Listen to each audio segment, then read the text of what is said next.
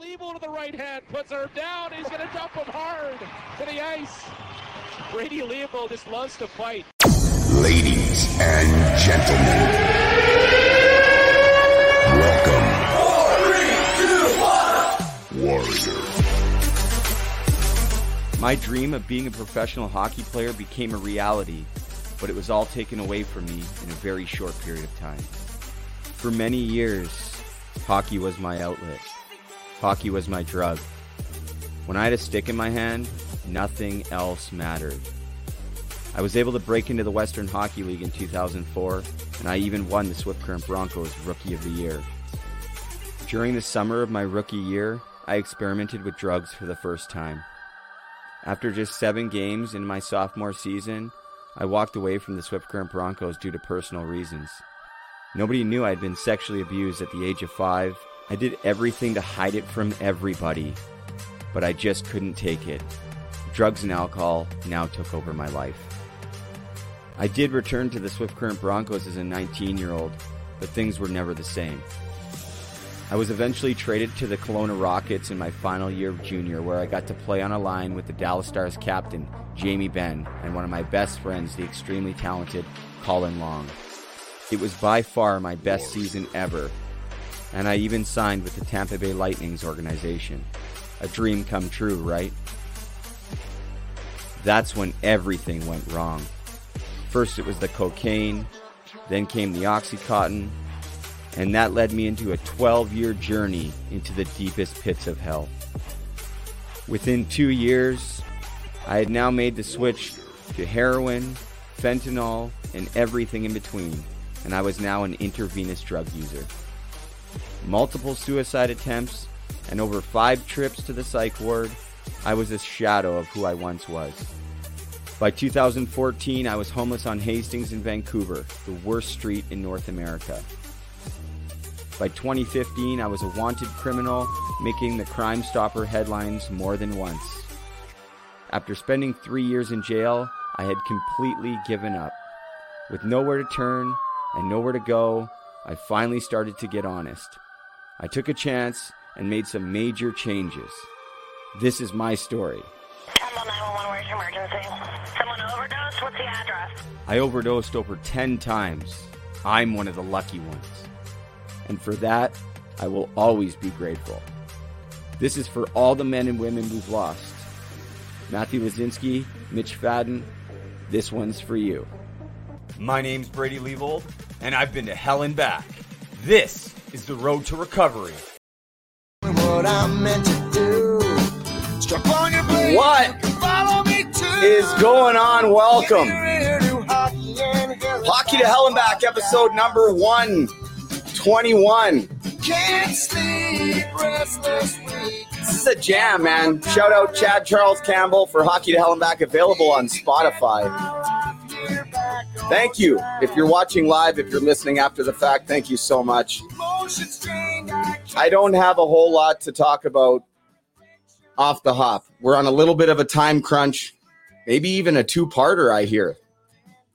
It's in the works, but we're going to deal with part one right now. And I am beyond excited uh, for this episode. This is one that, you know, I feel for me on a personal level is one that I've been dreaming of for a long time for a number of reasons. And I think it dates back to childhood watching him play for my hometown Vancouver Canucks. And of course, all the incredible work that Corey Hirsch has done uh, in the last few years, sharing his story uh, very courageously. His book is incredible. I've listened to it on Audible. I didn't get a chance to read it. I, I took it in an Audible and it was it was really great actually. It was one of the first books that I listened to and I really took it all in and, and honestly, wow, as somebody who has struggled so much of it, um, you know, I relate to. And I know that's the same for so many people. And that's why it's so important to have these conversations. So without further ado, let's just get right into it. We'll bring him in, the man.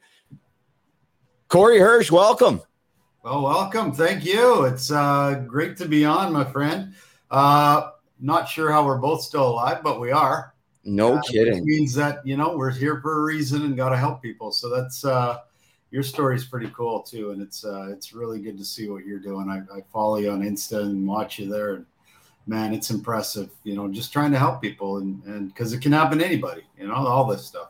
Yeah, thank you for those kind words. It means a lot, especially coming from you. And and I'll echo that right back to you. And man, I listening to your book, it just uh, you know what a lot of stuff for me really started to click and, and put things into perspective. And it's it's interesting how sometimes you can hear the same almost the same thing many times prior, but you hear it a certain way or said it from a certain person coming from that perspective, and you're just like, wow, it clicks. And I just want to say thank you for for being so brave and sharing your story. And and I know a lot of people, everyone I've talked to that's read it, they're like incredible book. And and how's that experience been? I'm kind of in the process of trying to get my story down on paper, and I'm kind of curious how that journey was for you, having to relive all of that. Yeah, you know what it um you have obviously someone help you write it. I mean, I can't I can't write at that level, but who knows your story better than you, right? So it's important that like what I did was a guy named Kevin Shea gave me the base of the book, kind of gave me an idea, but he wrote more of a hockey book. And then what I did was I added everything else in. Like I the only one I know my story better than anybody. So um, after that, you know, yeah, I hired a guy, Sean Conboy, who did the same, helped me with the article in the Players Tribune. Um, and then they just add, you know, the descriptive words to make it come to life. And man, did he do a great job. And it, it was almost freaky because I'm sitting there like, were you sitting there with me? Like he wrote it, like I was like, it was almost to a T exactly how he got it. Um, and the book has turned out uh, better than I could imagine. Uh, but it's different than an article, as you know, right? When you write a book, uh, people have to buy it, they have to read it, and it takes a long time to get feedback. Whereas my Players Tribune article, it was instant, like it hits and it goes viral. But you know, just getting your story out there, man, um, you help so many people, and that is so cool. Yeah, and I think that's kind of what you you talked about in different times in your book, and I want to get to that. I I, I want to kind of open with the the opening kind of epilogue it, it's um you know that's a really heavy moment i don't know if you mind going back there but there was a time in your life where you were you were done like you were you were ready to leave this earth and i've been there too and um you know you think back to to that moment and and where you are today and the people you've helped and and the life you've lived is it kind of hard to to go back there and and realize that that was how you were feeling at one time in your life yeah, you know, um, you know, it's it's an interesting when I look back and I think about that time. Um, I, I look back now and I'm like, I didn't want to die. I, I, I didn't, but I saw no way out. Like I saw no way out. I was like, all right. So, you know, so you get to the point where you just like, I, I remember that day and I say this, like I went numb emotionally, like I no OCD, no anxiety, no nothing, like just no feeling at all. And it was like, I'm done. You know, there's no way out. There's no hope. Um, there's no help. And so that's how I ended up in that position. But to say that I wanted to die that day, I, I, I don't really believe that, which is probably why I'm still here. Um, and I'm glad because it there is help and there is hope, but I'm not sure. You know, when I ask you the same question, like, you know, you're probably, uh, you know, I don't know your story as well as mine, but um, I don't know if you wanted to die per se, or if you were just at a point where it was like just, you know, no other way out, you know, and, and you get to the point where not that you don't care, but you're just like, there's no other way out. Yeah and and i can totally relate to that and many times where it just felt like there was no other option. It's not that i want to be in this position and feeling this way but the pain and everything i'm going through like you you can't even think clearly in those moments and lucky in your case you you know you skidded your car and and it was a difference of 200 feet between life and death right? And and like you said at the beginning very lucky because it could have ended in in a just a devastating tragedy well, um yeah, and, and just, so, sorry, Hershey. I just want to, you know, for people that haven't read the book, like maybe talk about that time in your life because on on the outside looking in, I mean, your life was looking pretty good at that time too. You're playing in the NHL, right? You just or or in with the Rangers, maybe not playing, but you're there in Stanley Cup run, right? In and around that time. Yeah, so I was. I mean, I was kind of. I was on my way. I, I we won a Memorial Cup uh, in junior. Uh, my first year pro, I was rookie of the year, goalie of the year and then that year um, was my second year pro. I was 21. Just won a silver medal at the Olympics. Drank out of the Stanley Cup, and you couldn't tell me how great my life was. You, you couldn't, and that's the message that I try to get across too. Is is that you know when you're in that state, it doesn't matter. Like your brain is not, you're not getting a positive thought in. Um, and it, doesn't matter how great your life is. Like you could point out to me or somebody else, hey man, you know what? You got this great life. Why is it, why is it like this? Why is it like that? You know, you should be this and that. When people do that to other people in the same sense, they're trying to help, but you're actually making people feel worse because you're right why do I feel this way? And I just felt even worse uh, as a human being because I don't know what's going on in my brain. And like I said, I had all these great things happening, but but my my, my mind wasn't working properly. Uh, couldn't get a positive thought in, and um, you know, so I, I tell, I encourage people to just just listen. You know, when people are in that state, um, and that's the that's the really messed up part. Is is like he's like, yeah, I was on my way to playing in the NHL consistently, like um, you know, my career was going on the up and up, and you could not tell me how great my life was. Like it did not matter because when your mental health is not functioning or is gone, you know, it, it doesn't matter. It, it really doesn't.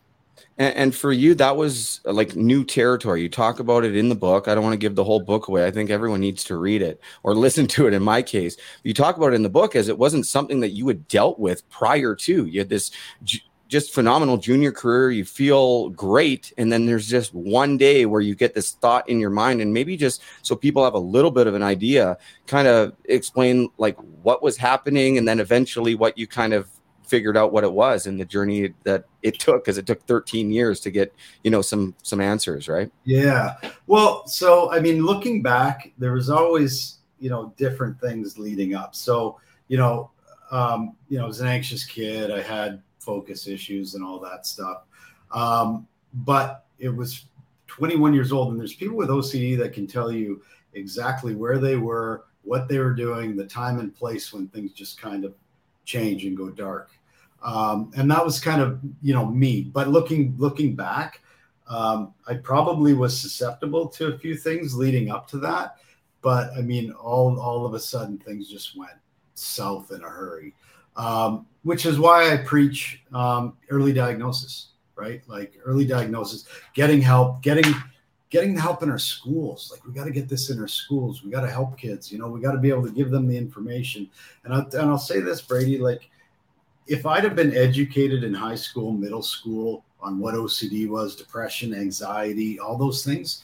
I would have never ended up in that place where I was on that cliff where I wanted to end my life. I would have never ended up there. I would have known okay, this, you know, might be this, let's go get some help.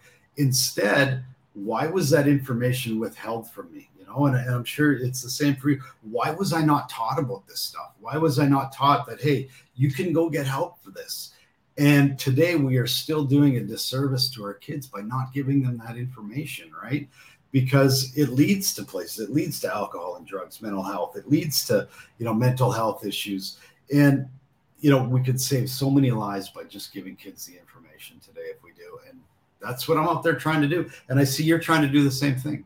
Yeah, but you, yeah, I appreciate that. And you are, but you also did that within your own household. You talk about it in the book. I don't know how much you want to get into that or how much of it or whatever, Hershey, but you took it upon yourself early intervention with one of your children and you've seen incredible results because you were one of the ones that were like, hey, I'm going to talk to my kids about this. I'm going to educate them and I'm going to make sure that if anything's going on, they know they can come to me. And that really changed things for, for your your daughter, right? Absolutely. And the only reason it was like that is because I knew what happened to me, and that there's a there can be genetic linkage to mental health.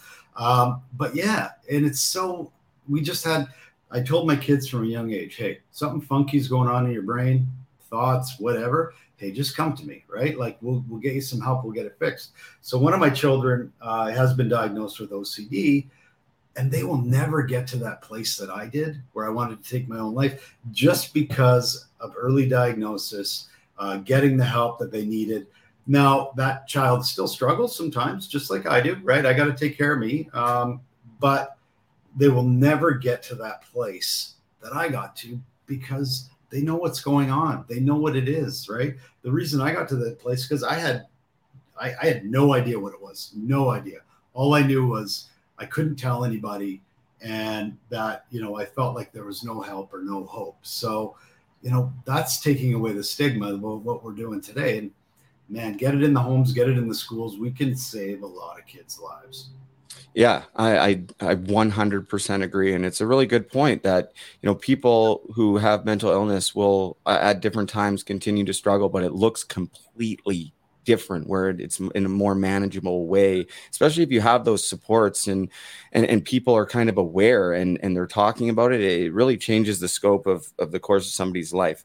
Um uh, there's so many i don't even know where to go. You i've never had this many notes for a podcast in my entire life because i've just like holy i'm i'm like listening like that and we need to talk about that. I'm not i'm not kidding. If you're watching if anybody knows me i never have notes and i have three pages of notes in my brain Well, that's why we're going to do a two-parter, right? Yeah. We're doing. We're going to do another one for sure. One hundred percent. Um, just quickly too, but just I want to go back to junior because I kind of skipped through that a little bit. You did have, um, you know, when because you weren't drafted, you were passed up twice in the NHL draft. You still, and I think it's important because I have a lot of young listeners listening too who get passed up in the OHL or WHL draft or the NHL draft, and they think their dreams are over. And that's how you felt when that happened to you. That was maybe one of the first times that you really had those feelings like you, you didn't want to be here anymore, and you didn't know who you were because all you had this one dream and when it didn't come true that was maybe the first instance you had with a suicidal ideation Yeah, that was my my first year. I didn't um, I didn't get drafted. Actually, second year I did end up in the eighth round, so that's like not getting drafted. that's right i'm sorry yes It's and like you heard it on the radio drafted, so you heard it on the that. radio I heard Yeah. on the radio. But no, it, the first time, yeah, because my identity was wrapped up in hockey, right? Like, I mean, that's all I did. That's all I knew. And that's where people liked me. Um, you know, I always felt as a kid, um, you know, I didn't, I had lots of friends, but I just never felt comfortable. I never felt, you know, the, what, where I felt comfortable was on the ice because I was good. And that's where people, you know, wanted me, right? Um, so yeah, so when that didn't happen my first year, um, it was tough to take. It was a hit to my ego, huge hit to my ego. But it goes back to the saying of, you know, you need more than just a sport, right? You need more than just education. Like you need to diversify yourself. But I will say this, Brady, um, hockey. People ask me if hockey did this to me. Hockey saved my life, man. It really did. It taught me resilience. It taught me courage. And it's heartbreaking to hear the stories that are happening in junior hockey right now because um, hockey's a great game, you know, and it's the game isn't the problem. Some people within it have taken advantage of it, right? The game is a great game. It, t- it, it friendships, how to work with other people, resilience, courage, how to keep going. Um, and you know, and, and I'll ask you the same question back. I mean, you know, did hockey help you through what you went through? Because it's the reason I am here today. Still, it got me through everything. Even when i was out of the game i'm telling you it was as crazy as this may seem when i was homeless when i was in jail a lot of the things that i learned throughout that that pushing through you talk about resilience and perseverance and and even sometimes special favors just because i was the hockey player when i was in jail. Like it saved me in situations literally. And then you also mentioned too uh, in your book about how when you were ready to ask for help or at least share your story when you did that in the players tribune all of a sudden this community this hockey community especially rallied around you. And i saw the same thing happen when i decided to share my story. So again i, I will say the same thing. Hockey saved my life on numerous occasions. It's amazing because all those people I was afraid to tell and share my story with yeah. all the same people that were like, "Oh man, I, I wish I'd have known. I, I, I wish I would have known." But you know, my when those things happened to me, it was early '90s, and there was a there was still a stigma, man, and and Yeah. you know, and and even even even your generation, the same thing, right? It's still carrying over as, as it's getting better, um, but we still have a ways to go, right? And it's that manly thing, right? You know, it's just hey, you know, I don't have any problems or whatever, you know, just suck it up, all that stuff. Well, dude, you can still be a man and go play hockey and get in a fight or shoot a gun or whatever and get help, right? Yeah. Be, getting help is a strength. It's not a weakness, right? That's, Yeah. I didn't get to the NHL because I had nobody help me. I had tons of people help me, right? Yeah. Same thing in life, man. You know what? That we're here to learn from each other. yeah i i love that and and the toxic masculinity i don't know if i like to use that Nah, phrase I, not so much but there is some some sort of um, you know, at least I'll speak on my experience. And you know, it, you move away from home, you're playing junior hockey, and that's where you're learning a lot of what you think is the way you need to be. And there was countless times I remember being on the bus, and I was uh, a bit of an introvert. I, I, tried my best to not let people know that because I didn't. You, again, so many things in your book, man. You talk about how teammates would maybe think you were an asshole or this or that because you know they didn't know what was going on. Same thing for me. They thought I was lazy. They thought I was this. They thought all these things, but they had no idea that my anxiety and my depression and different things at different times were that's why I was acting that way. And I felt like I couldn't talk to them. And I, so I would lay on the bus long ways, like under the seats. I'm sure you know the one along oh, yeah. aisle. And countless nights, man, I would put my head in my pillow and I would just cry. I would just sob my eyes out in the dark by myself, thinking to myself, like, well, this is pretty manly crying by yourself. When, uh, much to your point, asking for help and allowing people in and just getting that off my, not just knowing that I didn't have to carry that with me by myself anymore on my own changed my life forever. Oh, buddy, I'm so sorry because I, I, know those nights. I had a few of those on the bus myself, right? Um, and and you know, it's um, it's hard to hear, but it it's so true. It's like you know, but I bet you there was more kids on your team than you even knew that were going through the same thing. Hey, like, yeah. but, but you don't realize that until you share it. How many people are just like you that that you know doesn't matter if you're playing the NHL or whatever. We're all humans. We all go through it. But you know, until we start sharing it and people start sharing back, like it's it's amazing how many people you learn um, have the same struggles as you do and struggled at the same time. But we're all so scared to say anything, right? It's it's um, but that's how we're going to get better as a society is, is normalizing these conversations because mental health doesn't discriminate. As you know it doesn't care if you're a lawyer a doctor an nfl player an nhl a construction worker you know it does not care how much money you have or anything. So you know we need to start normalizing these conversations yeah and and it's you know the work that you've done and continue to do and and some of the stuff that i do and, and there's a whole collection of amazing people that are breaking down the stigma and that even goes like it you don't have to be a public sort of figure in in, in the mental health space. It's just about showing up for people. If you're at work or you're at the ice rink or whatever just have conversations with people and that's why i don't know if you've seen like some of the the clothing that i've made and you know with puck support and these messages and you know that to me is i get these messages where it's like mental health over hockey, and they'll call, they'll get a message, Brady, today at the rink, instead of you know me and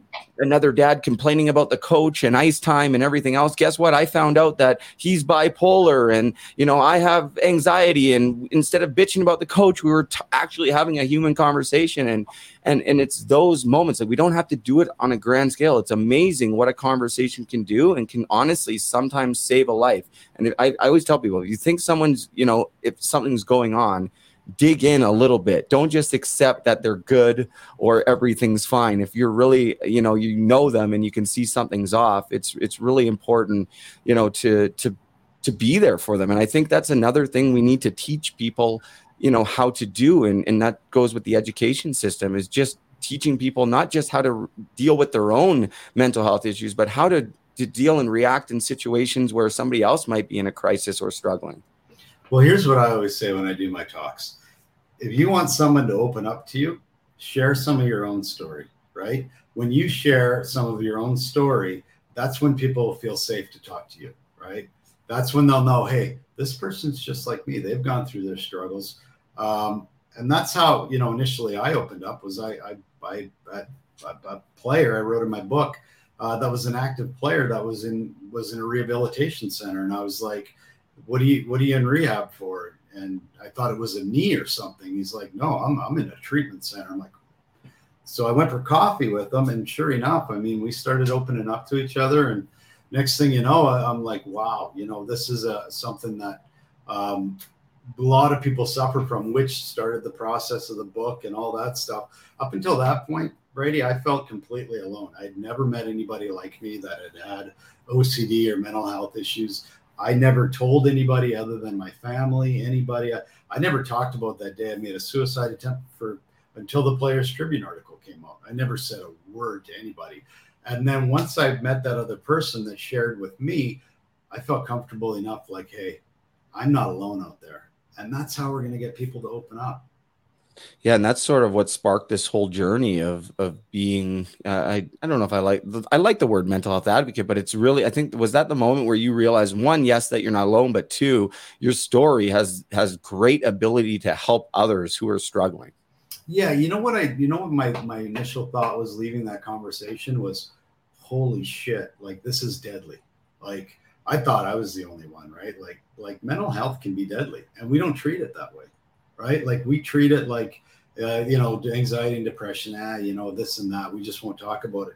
But man, like suicide rates are off the charts. Um, you know, and and people that struggle with mental health, it is a deadly issue, and and we haven't looked at it like that as a society. And until we do, um, you know, we're going to be stuck in that stigma. And um, suicide has to not be a taboo word in people's homes, right? People think, oh, if I talk about it, and I don't know if you get this, but sometimes I've gone into schools where parents have actually pulled their kids out of my talk. Yeah. Because if I talk about suicide, then they're gonna their kids are gonna get an idea about it. Well, guess what? If I'm talking about it and your kids have an idea, they've been thinking about it for a while. They didn't just think about it that day and are gonna go the next day and do something. Yeah. But here's the thing: it's been statistically proven that talking about suicide actually creates less suicide and helps. Not talking about it and burying it under the rug is where people are going to end up in that situation. So, you know, it, it needs to change. That that whole conversation needs to change. Yeah, people need to understand that. And I do similar things, you know, with schools and different organizations and there's always there's always people who are like, I don't know if we can I don't know if we can have this topic in our school or in our with our players. I'm like, well, you you better like yeah. you better have these conversations because if you're the teacher and you're really trying to empower this next generation or you're a principal usually for me i've heard it's the principals that you know make these calls and and they're like oh we don't want to talk about this and play it safe if you're in a leadership role and you're not taking the initiative to have these conversations and bring people like you or myself or Kendra Fisher, there's many options, or just even in their own school, be, be, proactive in some way and making sure that this dialogue and it can't just be like a one day thing. I don't know about you but i i don't remember anything about mental health from school but i do vaguely remember now that i've thought about it a few days here and there where we learned about drug abuse and, and alcohol. But really it was you know they just checked the box. Oh we did a day of it and that's it. Like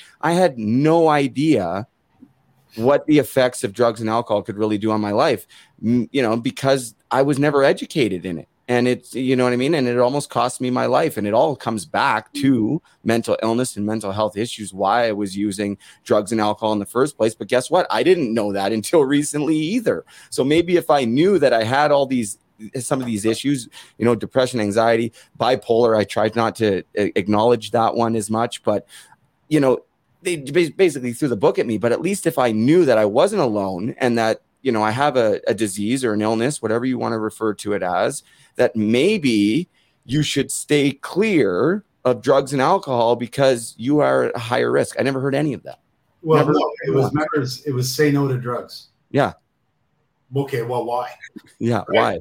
Why? You know, you say no to drugs, but what's the underlying issue as to why someone is going to go towards drugs, right? Um, you know, and it's just it boggles my mind how um, yeah we, we didn't we, we do our kids a disservice. And you're right like my that was my the, the whole say no to drugs campaign. Okay well you know what? If a kid is going to say yes to drugs typically there's something going on. How about we get to the root of the conversation? Um, you know i have a ton of questions for you as well but yeah. you know it's like uh, it, you know i'm so sorry you got to that place where you felt like that. And and um, you know, my heart goes out to you and for you to to go through what you went through, man, and, and to be able to sit here and talk to me like it's um, and be able to do what you're doing. I mean, changing lives, man, changing lives through your own story.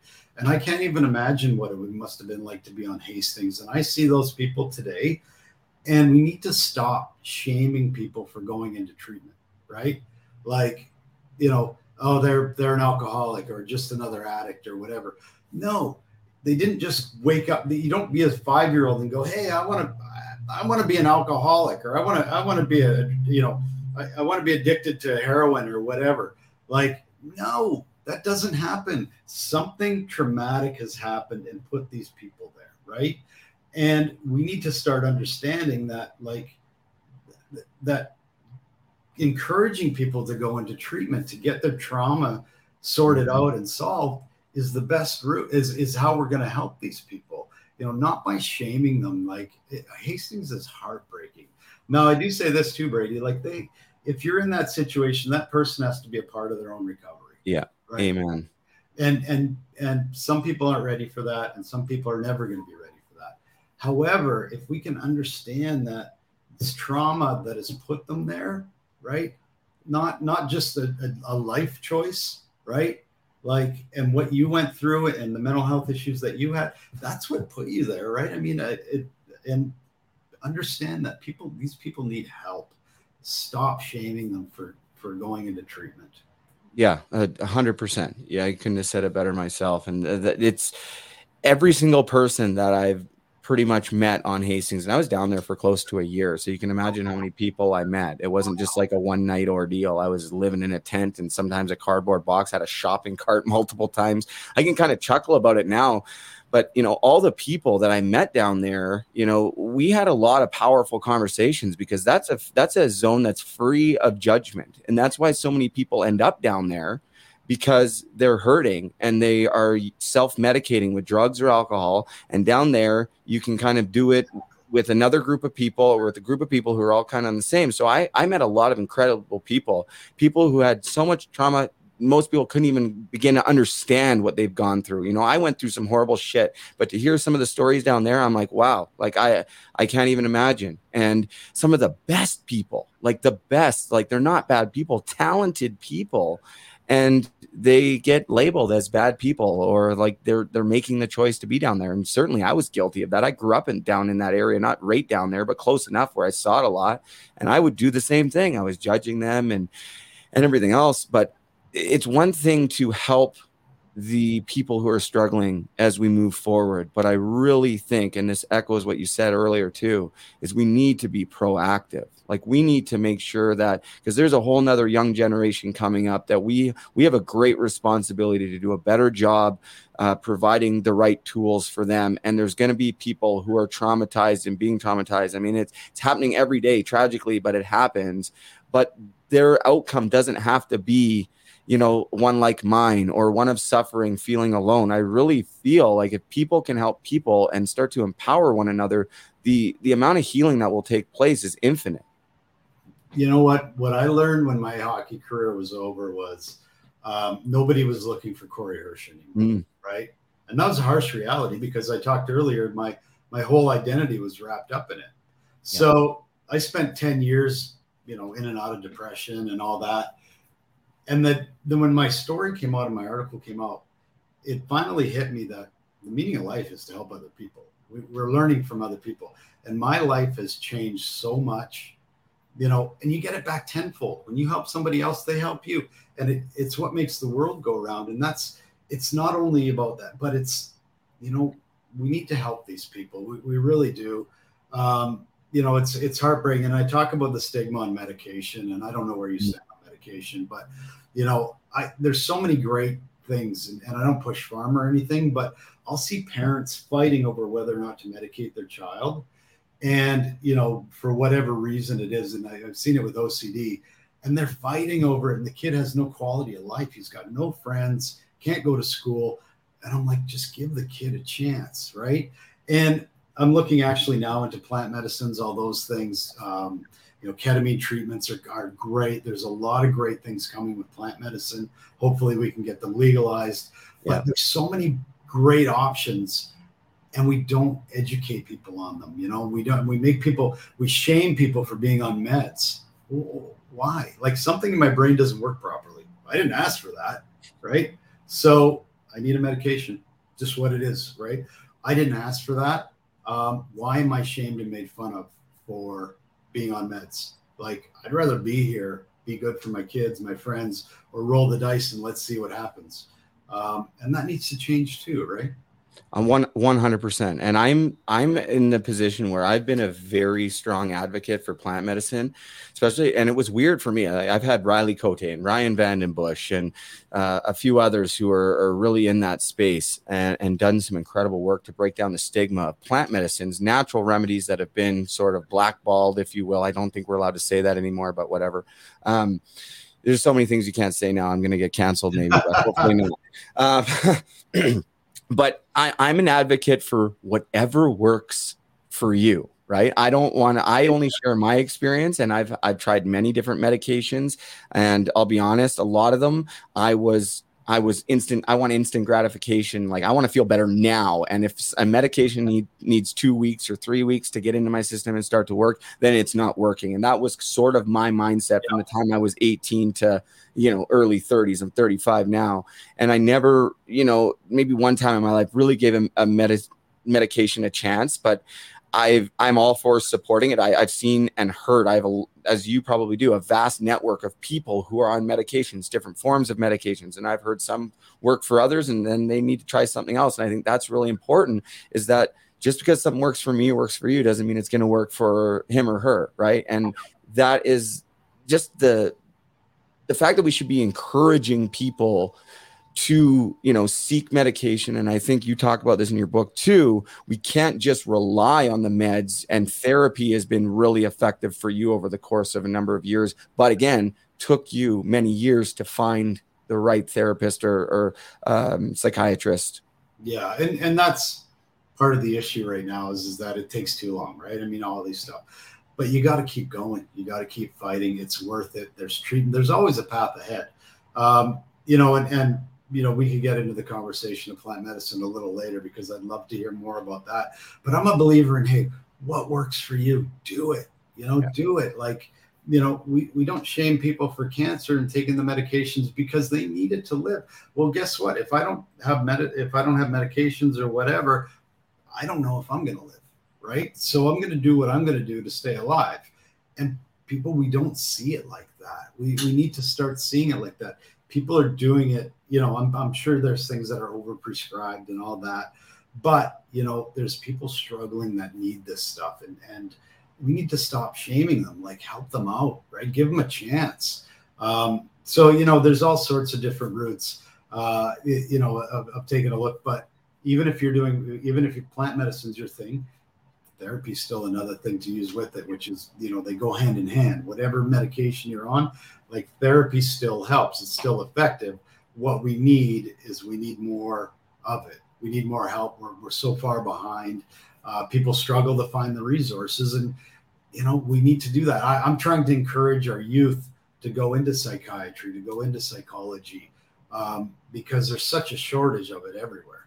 That's a really good point. Uh, I'm going to take that with me too and, and start to encourage people. And, you know, therapy can be, um, it, it, can be a lot. It's something that I know for myself. Like I, I've done a little bit of it over the years. I mean, quite a bit. Maybe it's not like once or twice, but I, in the grand scheme of things, a little bit. And there was times where I, I'm, I'm in it and I'm doing it, and I'm like, hey, I got this, I got this beat. Like I'm, I'm good, or I don't need to take these meds anymore. Therapy, and like man, every single time it comes back to kick me in the ass. And I think that's been a little bit of your experience. Before I forget, because I'm often forgetful, you kind of had this call to action in your book, if you will, saying that we need more specialized mental health practitioners because it took you 13 years to really find that person who specialized in OCD, uh, particular, you know, that you talk about pure O and, and everything that you've gone through, that somebody is actually educated and understands and knows and how to treat what's going on with you because too often I think people go into uh, a GP, let's say, and they'll walk out with uh, a a depression medication or whatever when that doctor really wasn't specialized to give that medication. But that person i've been this person is under the understanding that hey this is this doctor knows what they're doing and i'm not saying that all, none of them do or don't know but generally speaking they don't have that training or that specialized knowledge and same thing if you even go to therapists like that i like the call to action where you're like it should be easier to find people who can treat OCD or anxiety or depression. And sometimes it's a combination of both. But I thought that was a really great point. Yeah, you know, my my thoughts are too is, is that like if if you know in hockey I got my shoulder gets all bummed up, well I can't go see the knee surgeon. Like why Yeah. would you do that, right? I'm going to see the shoulder guy.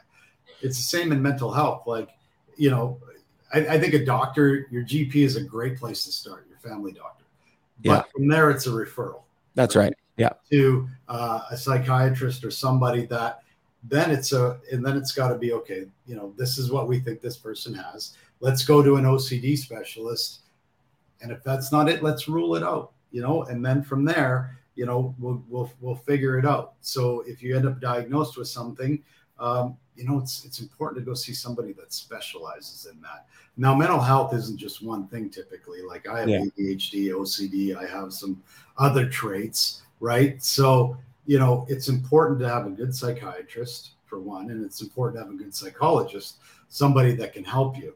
Um, you know so that's kind of the route that that i've gone. I'm continually searching. And the issue with mental health is is that it's very difficult. It's like a dart at a you know throwing a dart a lot of times. We need more research. We need more psychiatrists. We need more psychologists. Um, we just need more more help in that direction. At least we're getting there now. Um, but we're we're so far behind. You know we're 50 years behind. Um, so you know that's i encourage like i say encourage our youth to get into it because we need more and more of everything That's such a great point. We got about five minutes till I'm going to let you go. You got to go get your daughter from the airport. Maybe we can do part two soon.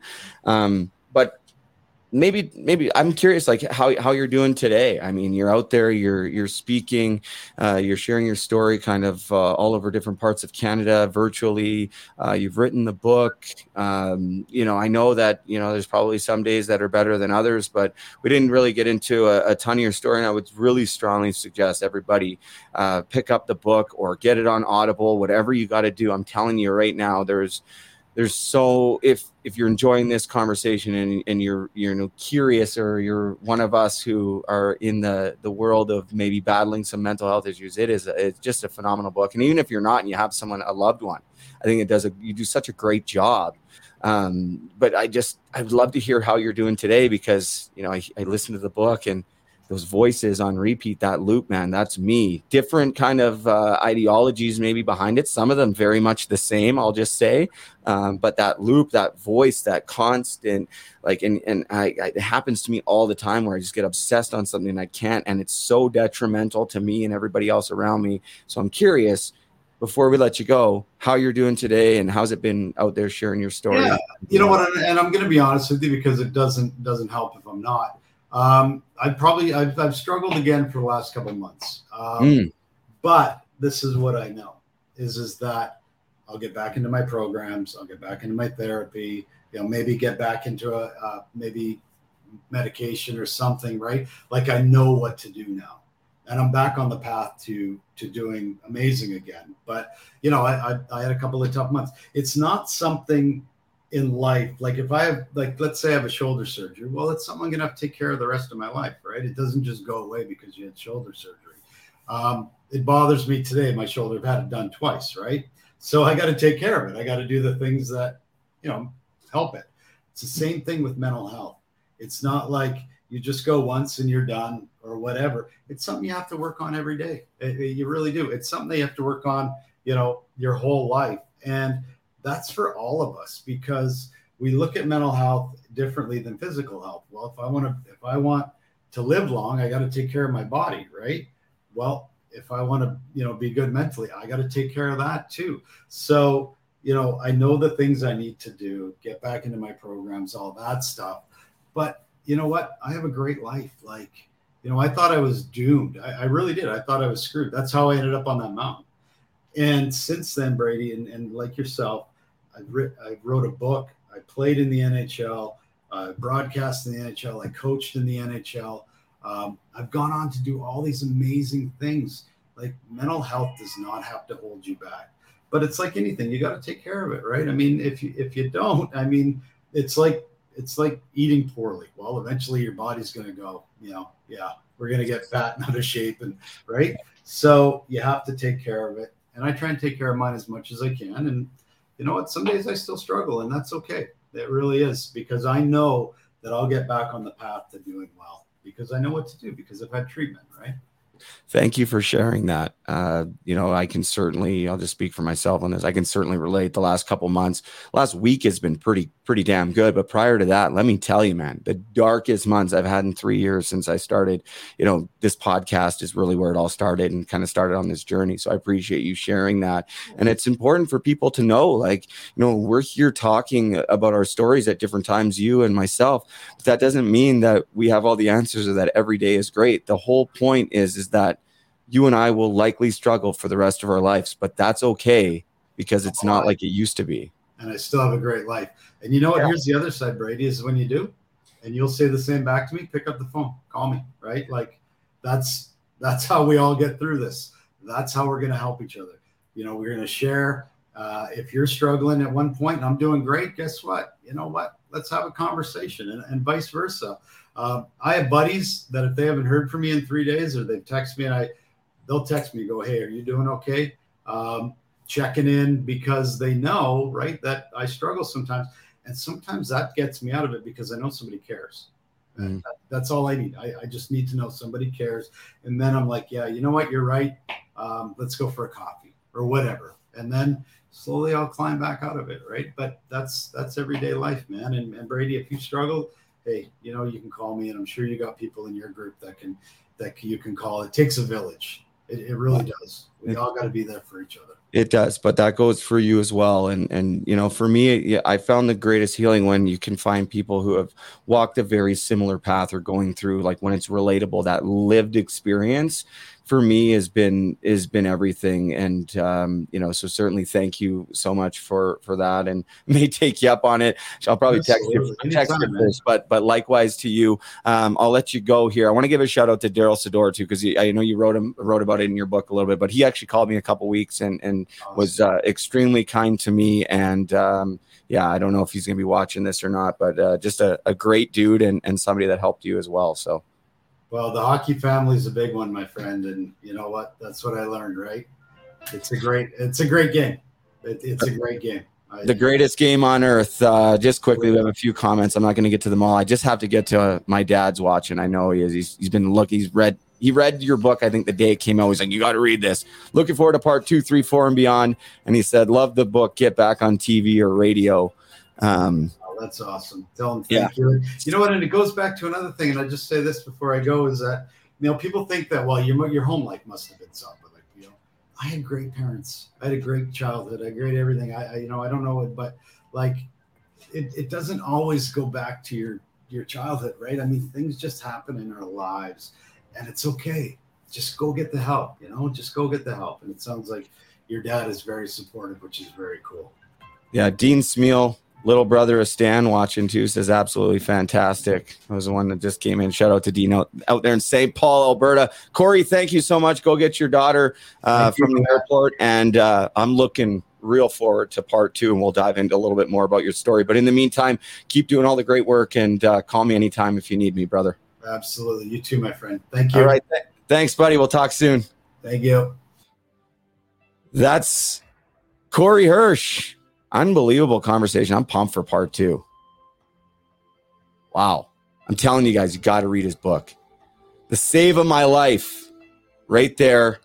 It's available on Amazon or Audible. I listen to it times two speed too. So try that little hack. Thank you to Corey Hirsch. Thank you to everybody for watching. Um, as promised, I'm going to give something away here just a quick message from uh, our friends Nick Kypreos and Doug MacLean. A hat. This is this was given to me by Brady Leavold, who started this group called Puck Support. And I'll tell you what, it's a great organization. Brady sent me this. Uh, That's it, awesome. This, I've been on Brady's show. Brady, uh, he's a kid that played uh, major junior hockey. Was with the uh, the Tampa Bay Lightning for a short time. Had had uh, some major drug challenges in his young career, and he's taken this upon himself to help families who have who have had challenges and lost lost young players because of mental health. This hat I have on has a logo on the inside of it with Todd Ewen's name on it. Todd played for me in St. Yeah. Louis, and he That's had, uh, right. you know, obviously we lost Todd a number of years ago. This T-shirt has, oh my God, Bob Probert's name on the inside of it, and that's what they do with all the things. So look, if you can check it out. All right. Thank you to our friend Doug MacLean, Nick Kypreos, both friends of the show. Puck Support, pucksupport.com. Check it out. What else do I have to say? Couple things. We're going to do a giveaway here. Got this Puck Support hat here. We're going to give away in a moment. Maybe people want to play along. If you use the promo code HOPE, it's going to save you 15% off. Pucksupport.com.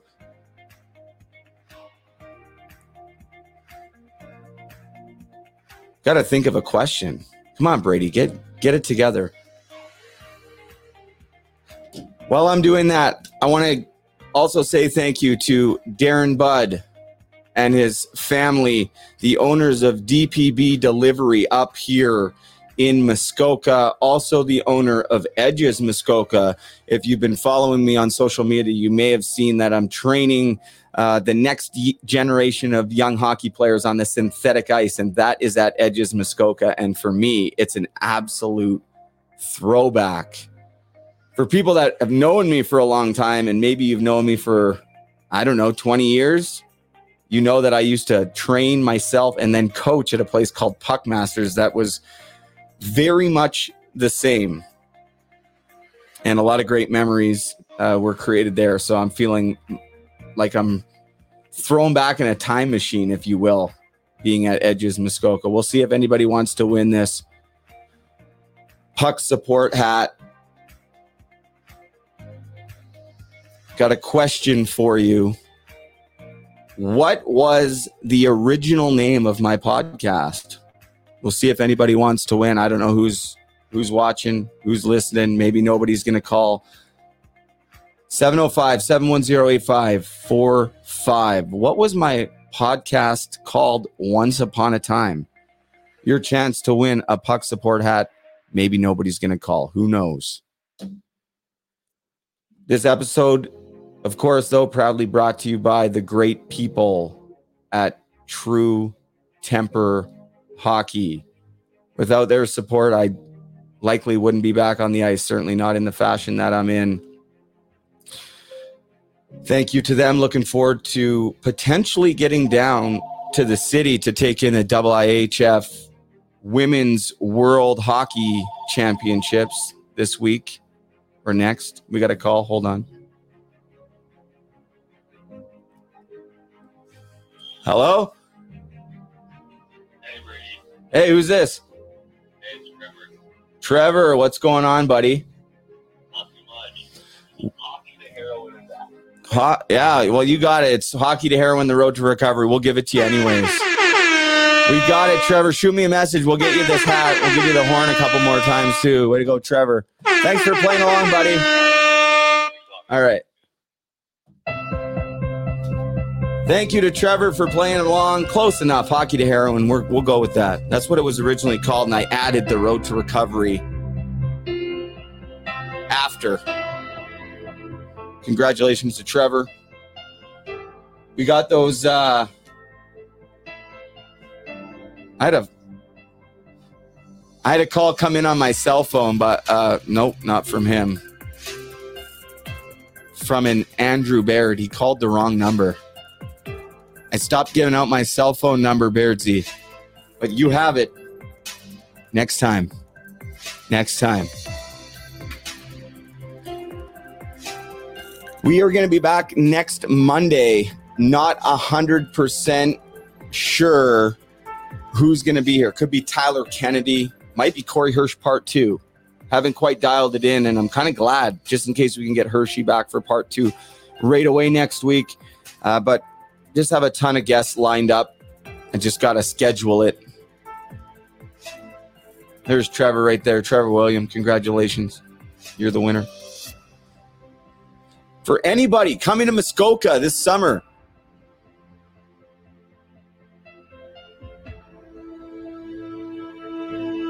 for anyone coming to Muskoka this summer, or maybe you're looking for a place to go, I have no idea. And you or your child wants to get on the ice, wants to train, there may be an opportunity to do so this summer. In fact, there will be uh, with Muskoka Hockey, spearheaded by Sam Gagne. Um, been working closely with him and the great people of Muskoka Hockey behind the scenes, getting ready for this summer. I'll be perfectly honest with you guys. I was in a meeting today. I'm not going to get into the details of the meeting, but I was on Zoom. Sam probably won't watch this, or nobody from Muskoka Hockey might not watch this. But my phone was on a tripod, and I had a I had a pad of paper, kind of like this, and they were talking about some of the stuff that's going on in the summer and some of the people that are going to be on the ice this summer. Some of the NHL players. And I was on mute, and Jenna was sitting across the room, like doing something on her phone, and I had the book over my face like this. I was like, "This is so fucking cool." I almost want to throw my phone against the wall because I'm so excited.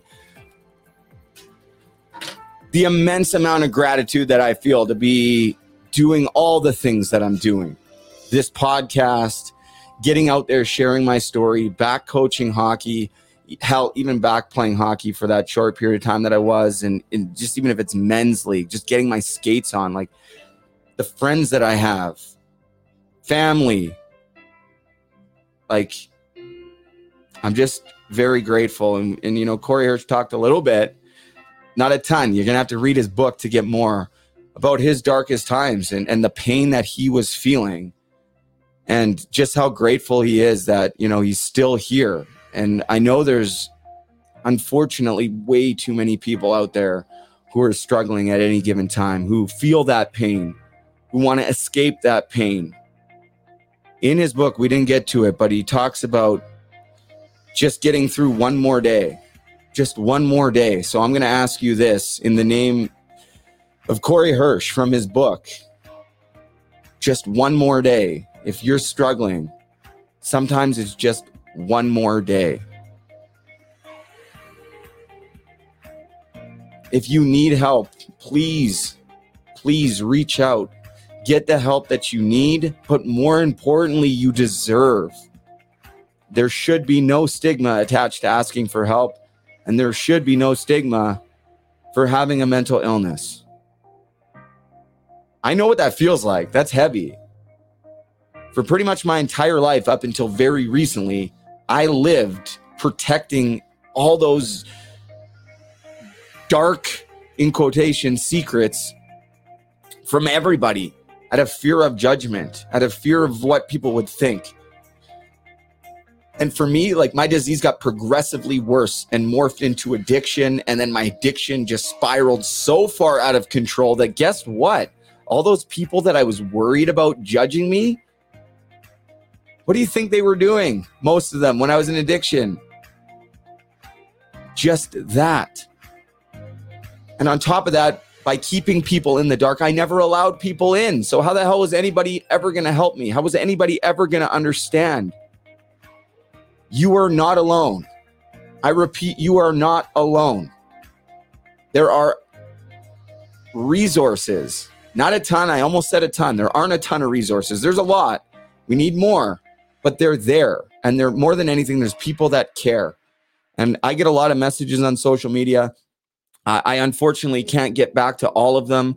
I used to spend all day, every day just answering messages. And as my following has grown, it's become unmanageable. So if you've messaged me and I haven't got back to you, please don't take it personally. Most days, I'm just trying to get by too. And when I'm constantly on my phone answering messages. I'm not taking care of myself. I will, however, say that I promise I will do a better job at getting back to people, even if that means one day a week that I'll spend answering messages so that I get back to people in due time. Kendra Fisher and I talked about it on a live this morning, how she mentioned a friend of the show. You guys may follow me on social media, may follow her, hopefully both of us at mental health hockey at K Fisher 30. But she talked about because she's been doing this work for a long time and she's just explaining like how she realized she can't be crisis intervention for people. And i and i can't either. Like we're not we're not trained to do crisis intervention. My hope through sharing my story is to connect with people but to make people feel like they're not alone so that they can find the strength so that they can ask for help seek help get help and find their own road their own path to recovery there's multiple people that I latched onto at different times, their stories, their ideas, their recovery, the way they spoke. At different times in my life, I would do that. And every time that I did that, I was trying to be somebody else. I was not being true to myself. And all of our journeys are different. That doesn't mean we can't support one another. But everybody's journey is different. Your path will be different than mine. I still do a terrible job at comparing myself to others. I don't know if anybody else can relate to that. I think a lot of people are always comparing themselves to others, and I do that. I do that as well. But your journey is unique. Don't give up on yourself. If something doesn't work the first time, keep fighting, keep seeking. Find new support systems. If the support systems you have aren't working, if they're not supporting you, if your friends are not truly friends, maybe it's time to find new friends too. Like nothing changes unless it changes. And I'll go back to the podcast again. We've talked about it a lot on the show, but here tonight we talked about it. You must show up for your own recovery. Nobody can do it for you. Nobody is coming to save you, but guess what? There's some great news. You are so strong. You have more courage than you could ever imagine. And you're strong enough to save yourself. And sometimes that just starts by asking for help and then following through and taking whatever course of action you need to, sometimes suggested to in order to stay on that path of recovery. It's scary. Trust me, it's scary. It's tough too. Let me tell you, it's tough. But living in that pain, that darkness, feeling alone, that's way harder. It's way harder. Take a chance. If you're kind of on the fence or you're fearful to reach out and ask for help, and this could be going for people who have asked for help in the past. That's another thing. I was going to wrap this up, but I just got a little mini revelation. Because I've been there. Like, I've had relapses in the past, like, not in three years, but so many times I tried to get better and I would go to rehab and then I'd be doing well and then I relapsed. And I would be so scared to tell people. I would try to hide it because, oh, I can't tell people I relapsed they would find out very quickly, as my dad or anybody that was around could attest. I wasn't very good at hiding it. But if you've asked for help once, it's okay if you have to ask two, three, four, five, six, ten, a hundred times. Just don't give up. Just please, please don't give up. Trevor Williams says, donate it to the gala talk when I'm down in Noah's house. I'm going to be talking about this more in the near future. Trevor, I'm going to send it to you because we're going to donate some stuff to Noah's house anyways. So I want you to have this hat. But I'm going to be down in Windsor speaking at a charity gala that I'm super excited about for multiple reasons. First off, and not in any particular order. I'm excited because it's a it's a 20s charity gala. Uh, gala. Sorry, I'm just trying to uh, send a quick message here.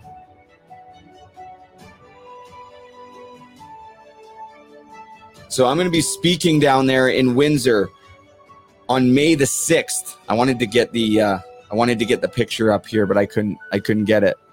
Oh, that's not it. Where'd it go? right here. May the 6th in Windsor, 20s Charity Gala. Come out and support Noah's House in Windsor, which is a great organization down there in Windsor supporting mental health uh, in memory of Noah Butcher Hagel. Thank you to Ty Lawrence for inviting me to be part of the, the night. I'm, I'm so, so, so excited to get down there. Tickets are still available. It's going to be one hell of a night. I can't wait to get down there. Dance. I don't know what's going to happen. Who knows? The big dilemma right now is I don't know how I'm going to wear my hair. If you have any suggestions, let me know. But until next Monday, stay kind, always find gratitude, subscribe, turn on notifications, tell your friends about it.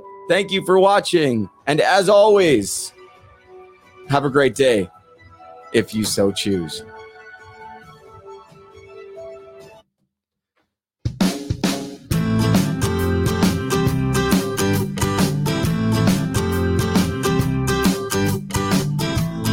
Was my life, rookie of the year. Swift as a Bronco raced up in my gear. Matched the pain went insane, yearning for that buzz. Twelve year journey through the depths of hell. Criminal fentanyl, I struggled, that fell. Abused, confused as the shadow of who I once was. Can't sleep, restless week. Up all night, peak. I need to get my life gear back on track.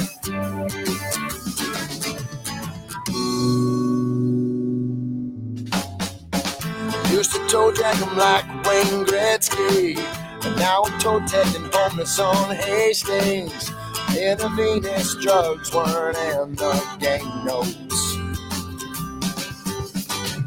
The wrong kind of how to ride the lightning. Psych ward ignored, hot and frightened. Hockey to hell and back was my recovery road.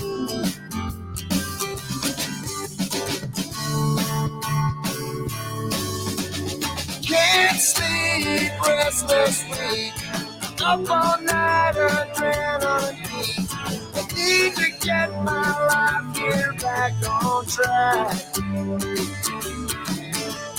Emotions drained, I can't stop crying. Except my reflection, no sense lying. My inspiration's hockey until and back.